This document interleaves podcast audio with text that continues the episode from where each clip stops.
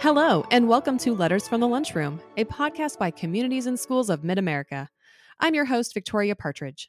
Communities and Schools is a nationwide nonprofit which connects students and their families to local resources in order to remove barriers so that they will have greater success in school and in life. During this podcast, we talk to people who have a relationship with our organization. From students to staff members and alumni to volunteers, we know that people who connect with nonprofits have a story that led them there, and we want to know that story. In this episode, we sit down with Teresa Plata, Student Support Coordinator at East Elementary School in Anadarko, Oklahoma. Please join us as she shares her CIS story.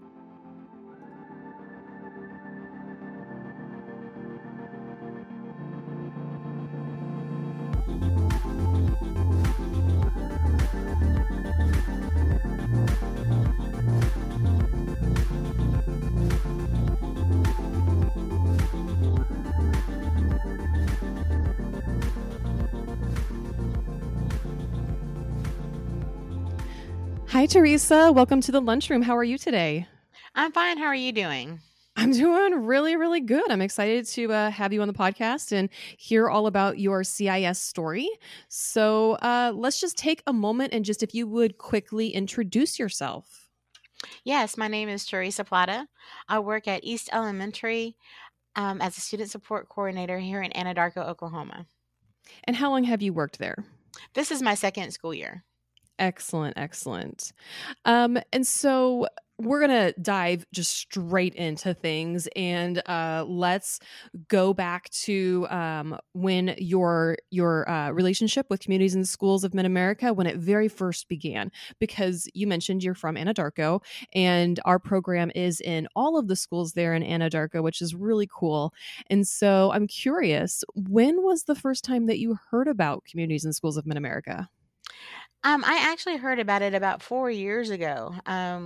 It was when they first came to Anadarko, and Donna Bessel was as the program director here, and she had told me about it. I was working at an attorney's office that I worked with deprived children and their cases, and she was telling me about it, and I was thinking, what an excellent program that's definitely needed here and in our community.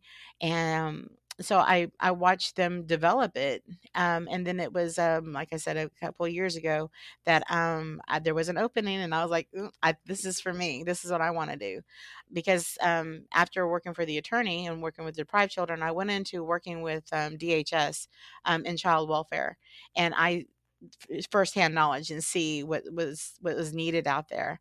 And so to me, having CIS in our schools here is like a step to try to prevent these kids winding up into the system.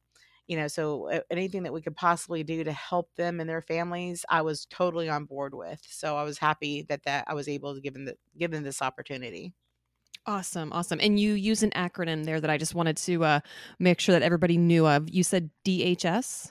Yes, that's Department of Human Services here in Oklahoma. Okay, excellent.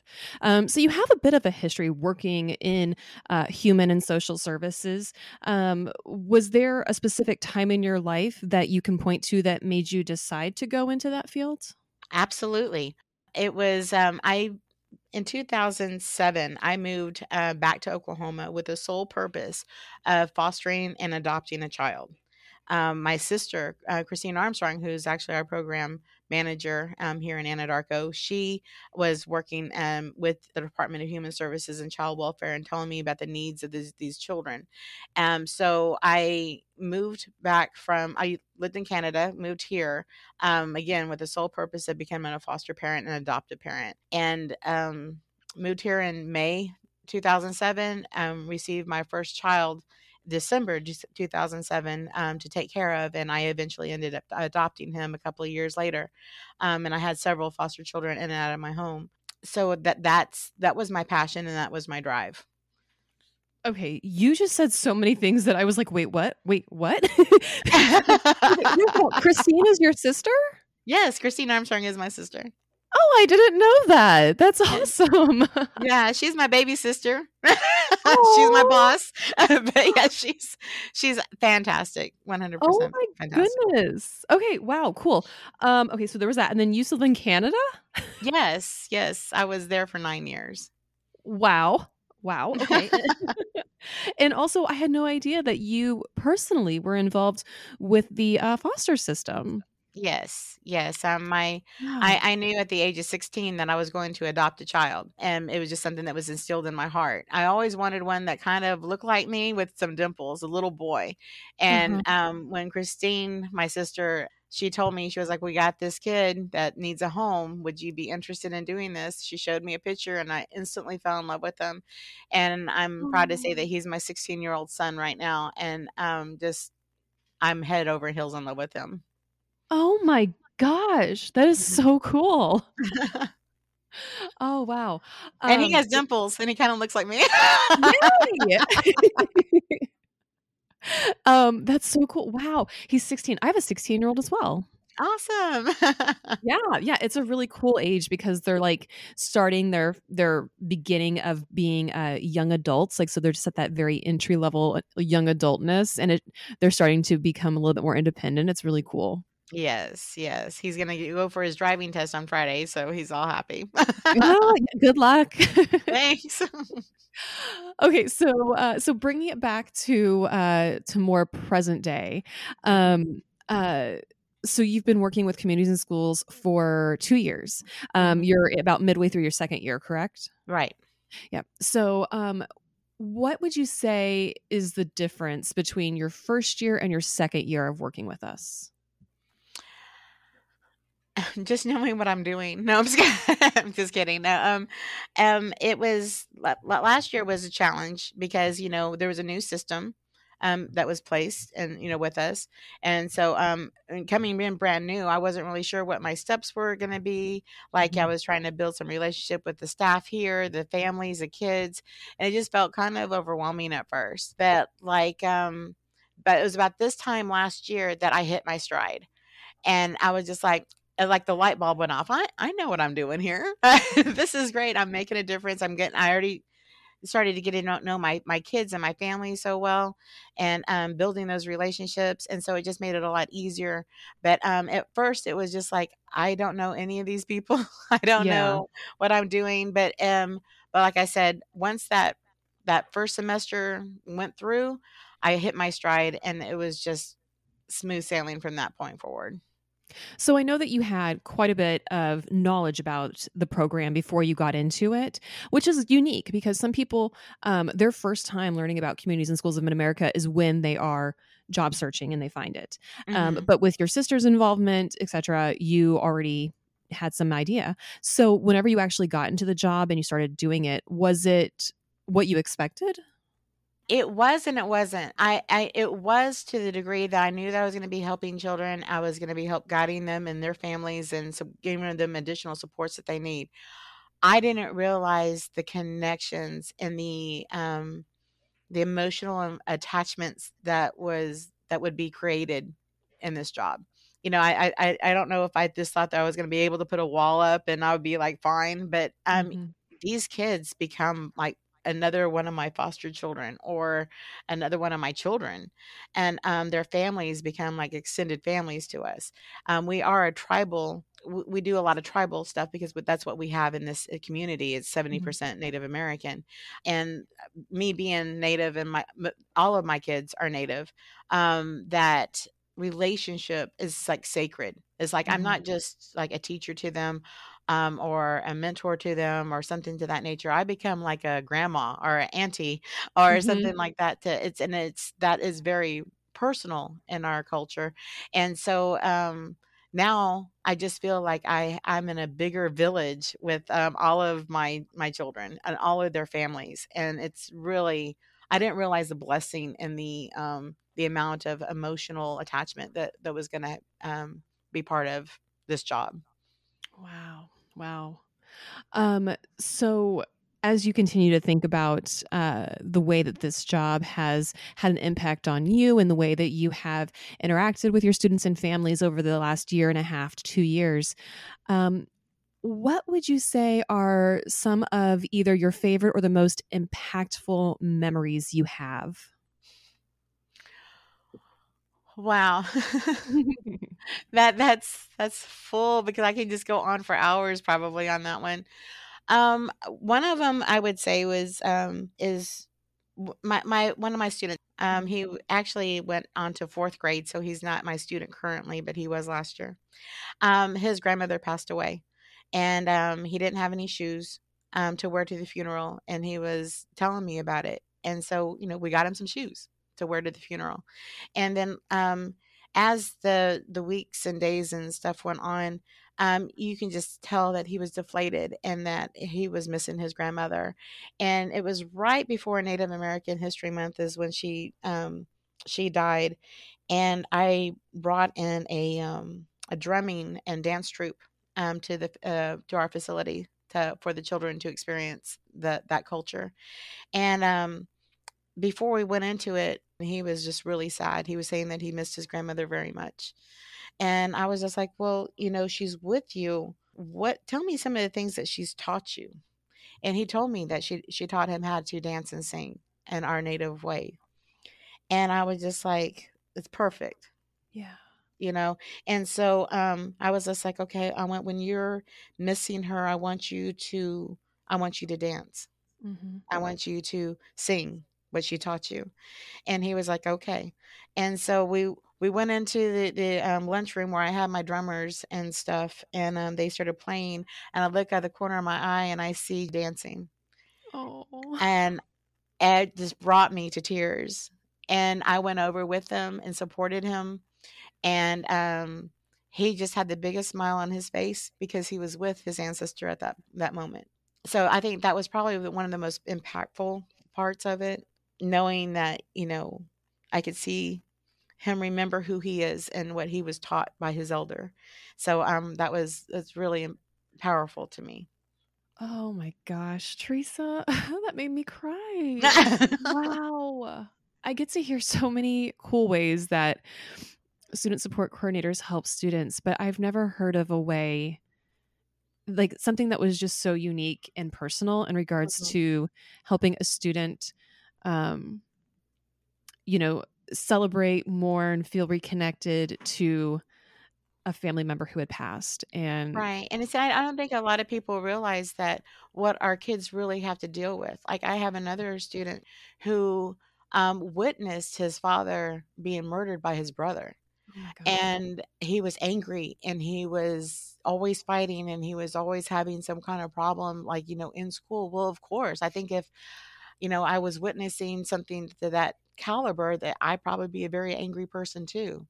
Mm-hmm. And, but to watch him, to grow into himself and help him through that, help his mom and his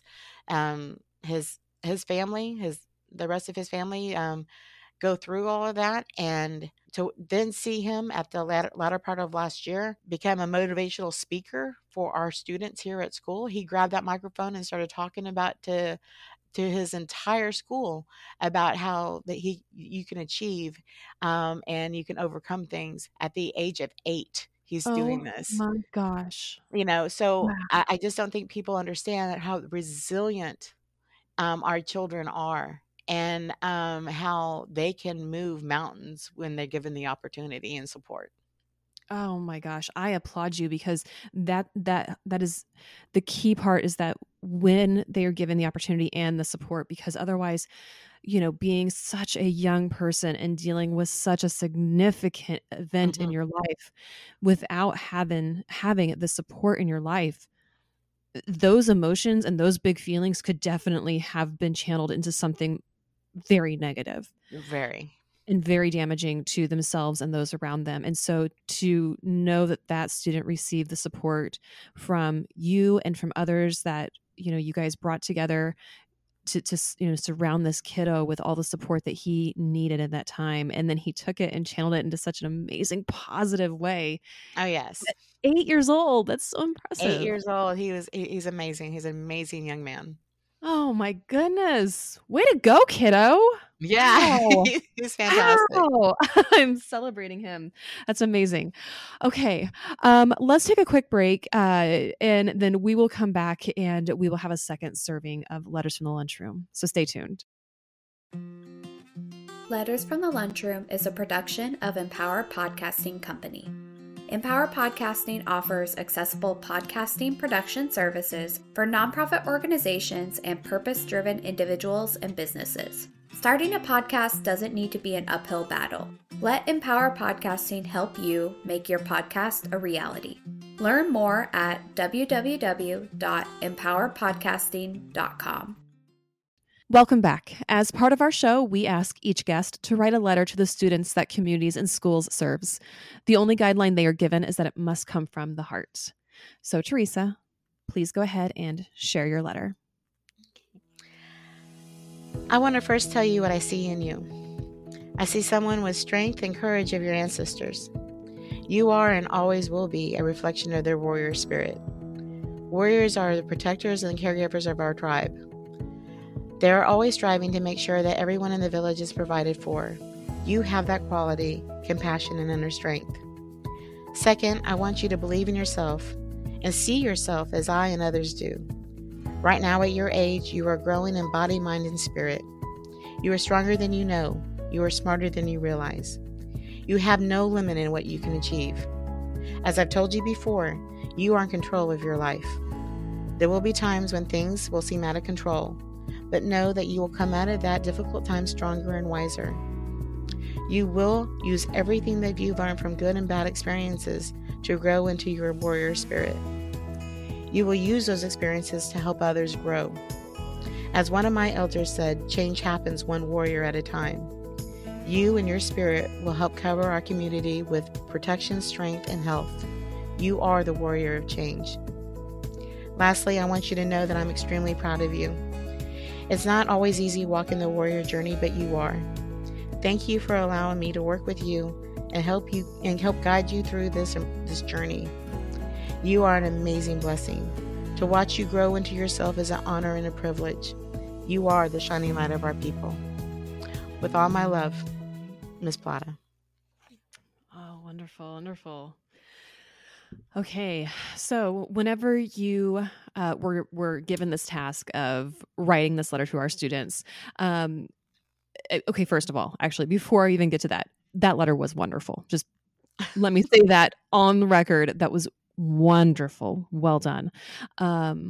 So whenever you sat down to create this letter, did you find it difficult to determine like what you wanted to say, or did everything just kind of come out very smoothly and naturally? Or tell me about your letter writing process. Okay.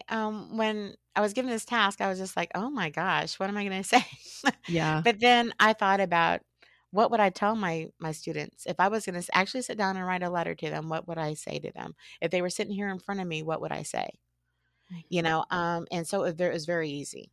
When I put it in that perspective, I can see their little faces looking at me, you know, so, and then I decided that I was going to use this letter as my Christmas card to them. And so I did, I wrote the letter. I ran through it a couple of different times, making sure that my punctuation was correct. Uh-huh. And, put it on Christmas paper, gave it to each one of my students. And we read it together. So when they read it, some of them gave me, you know, hugs and they had tears, and others told me that they were going to put it on the wall at their home. I had families call me thanking me for it, but it was, I think that every support coordinator should do this. It makes you remember why you're doing this, the reason. Mm-hmm. You know, mm-hmm. And so I think it was fantastic. But yeah, it was once I had it in the right mindset, instead of like, oh, I have to do something else. You know? Sorry about that. And I had pictured my kiddos in my head. It came naturally. Oh, excellent, excellent. So, what were you trying to achieve with the letter? With every time I have any interaction with my children, including this letter, is that I want them to find who they are, because without knowing who you are, it's very hard to get through this thing called life, mm-hmm. you know? And so my whole practice with them is to remind them of who they are, where they come from, so they can have pride in that. Again, I'm trying to build on who and what they believe they are. If, mm-hmm. you know, there's so many times when people are told that, oh, you're nothing, you're not going to amount to anything, or anything, and you start to believe that. Well, every time they hear something negative, it takes three positive things for someone else to say to them to erase mm-hmm. that first negative thing. And so I was like, to build them up, if someone had told me when I was a kid at that age, you know, who I am, where I'm come from, you know, be proud, I'd be a lot farther along in my life. But, you know, it took me a while to get there. And I don't want them to take a while. I want them to know now, you know, who they are. And so that was my whole process. So I know that, you know, any student anywhere, especially these young people, the young people that we work with that are in the elementary schools and even the middle schools, and of course, also the high school. But whenever you're super young, the impacts of words, because you're still growing and you're still learning and you're still getting experiences, they really have such a greater effect on your life. Mm-hmm. And so I think that, you know, what you're saying with these students knowing who they are and taking pride in who they are is really important. But I also suspect that there's an additional level there with the fact that your students are primarily, if not entirely, part of a Native culture. Correct. You know, and there is a lot of historical trauma with Native American and within our culture, with our history. It's you're looking at, you know, centuries of trauma, and I'm trying to instill that confidence and our building that pride is not only with our students, but with their families, you know, because again, it's historical trauma. It's been passed down from generation to generation. And so when their children have a renewed spirit, that also benefits the families. You'll start having families attend more of our ceremonies and our powwows and just take back that pride that was lost throughout the generations. And so it's a profound impact. All of my students, I have 60 students. All 60 students are Native American, every single one of them. And they all come from different tribes.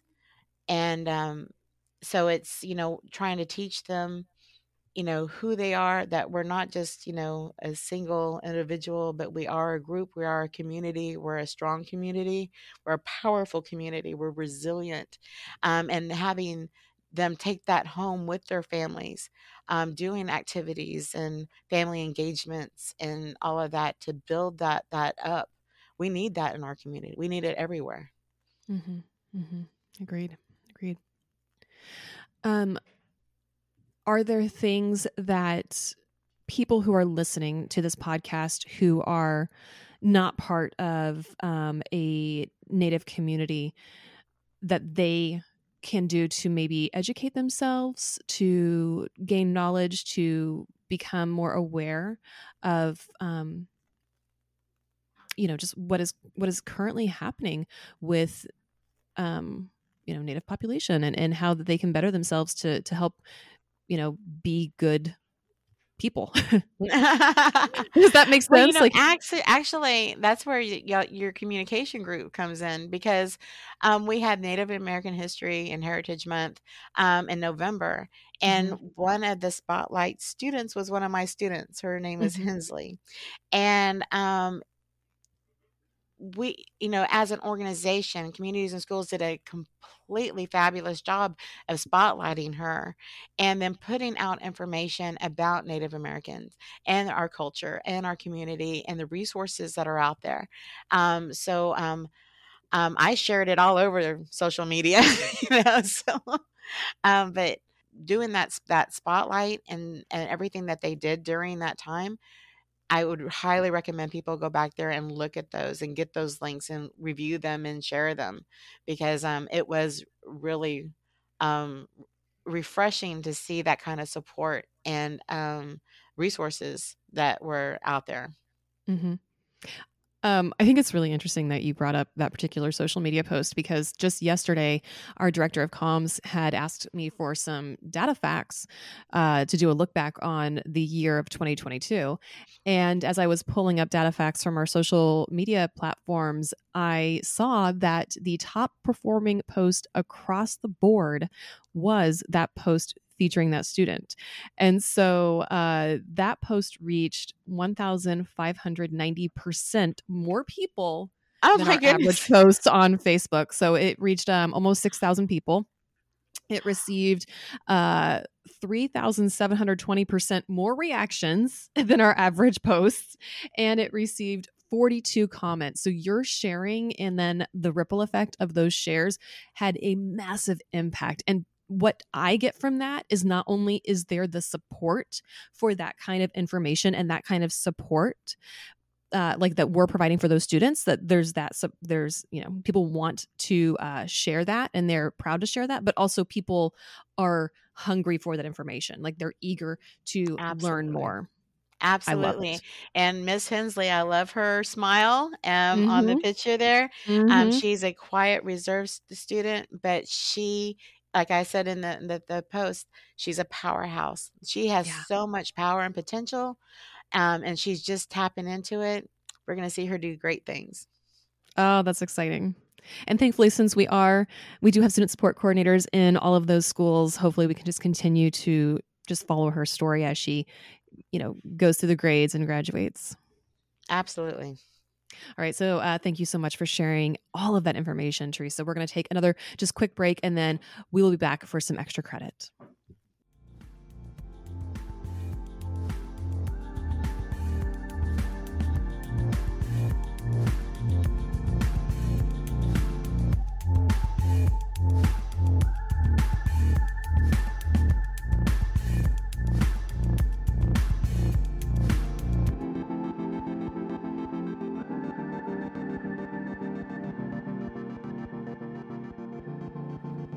And we're back. Okay, Teresa, are you ready for some extra credit questions? Yes. Okay. So your first one is, please share with us, what is one of your favorite all-time songs? Don't worry, be happy. Yes. Yes. That seems so on par for you. Like I see that. I listened to it on the way to work today. Do you want to sing us a couple of lines? No, that's okay. That's on that one. Okay. So your next question is, if you could pick one superpower to have, what would you choose and why? Invisibility. Okay. And the reason why is, you know, sometimes people will put on that mask. So you don't really see what is, when they see you, they'll put on a mask and might be some trying to hide things, or so you don't see the authentic self. So like if I want to see them authentically, you know, that might be just like blending in so they don't see me. And so like invisibility probably would be which what I would want to do, so I can really see what's going on. Yeah, I got it. And that makes a lot of sense. Okay, so your final extra credit question is, what is the number one reason why you feel that people should get involved with communities and schools? Ooh, that's a lot.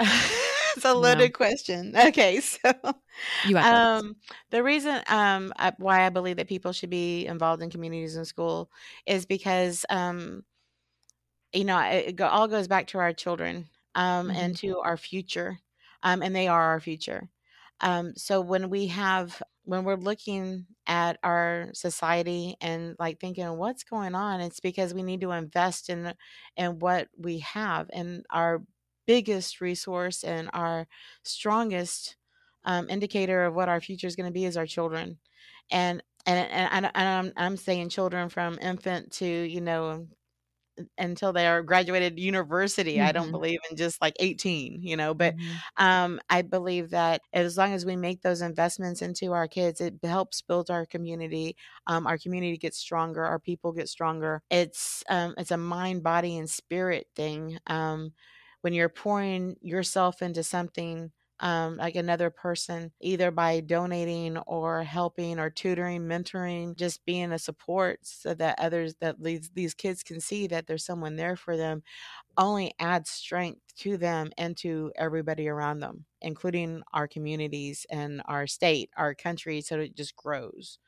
So if they become a part of it and either volunteering or working with us or however they do it, I believe that it's just adding more and more positive vibes into our students and how they grow, and it will change. Like in my letter, they are the warrior of change, and they need that help and they support, and that's how, but we get it from our communities. Absolutely. Absolutely. Well, thank you so much, Teresa. I really appreciate you taking the time to talk with us, to share your CIS story and everything else that you do to support the students and their families in your community. Well, thank you. Yeah. And I want to thank everybody else for joining us on this episode of Letters from the Lunchroom. For more information on Communities and Schools of Mid-America, please check out our website at cismidamerica.org. Make sure to subscribe to this podcast, leave us a rating, and follow us on social media at CIS Mid-America. I'm your host, Victoria Partridge, and until next time, class is dismissed.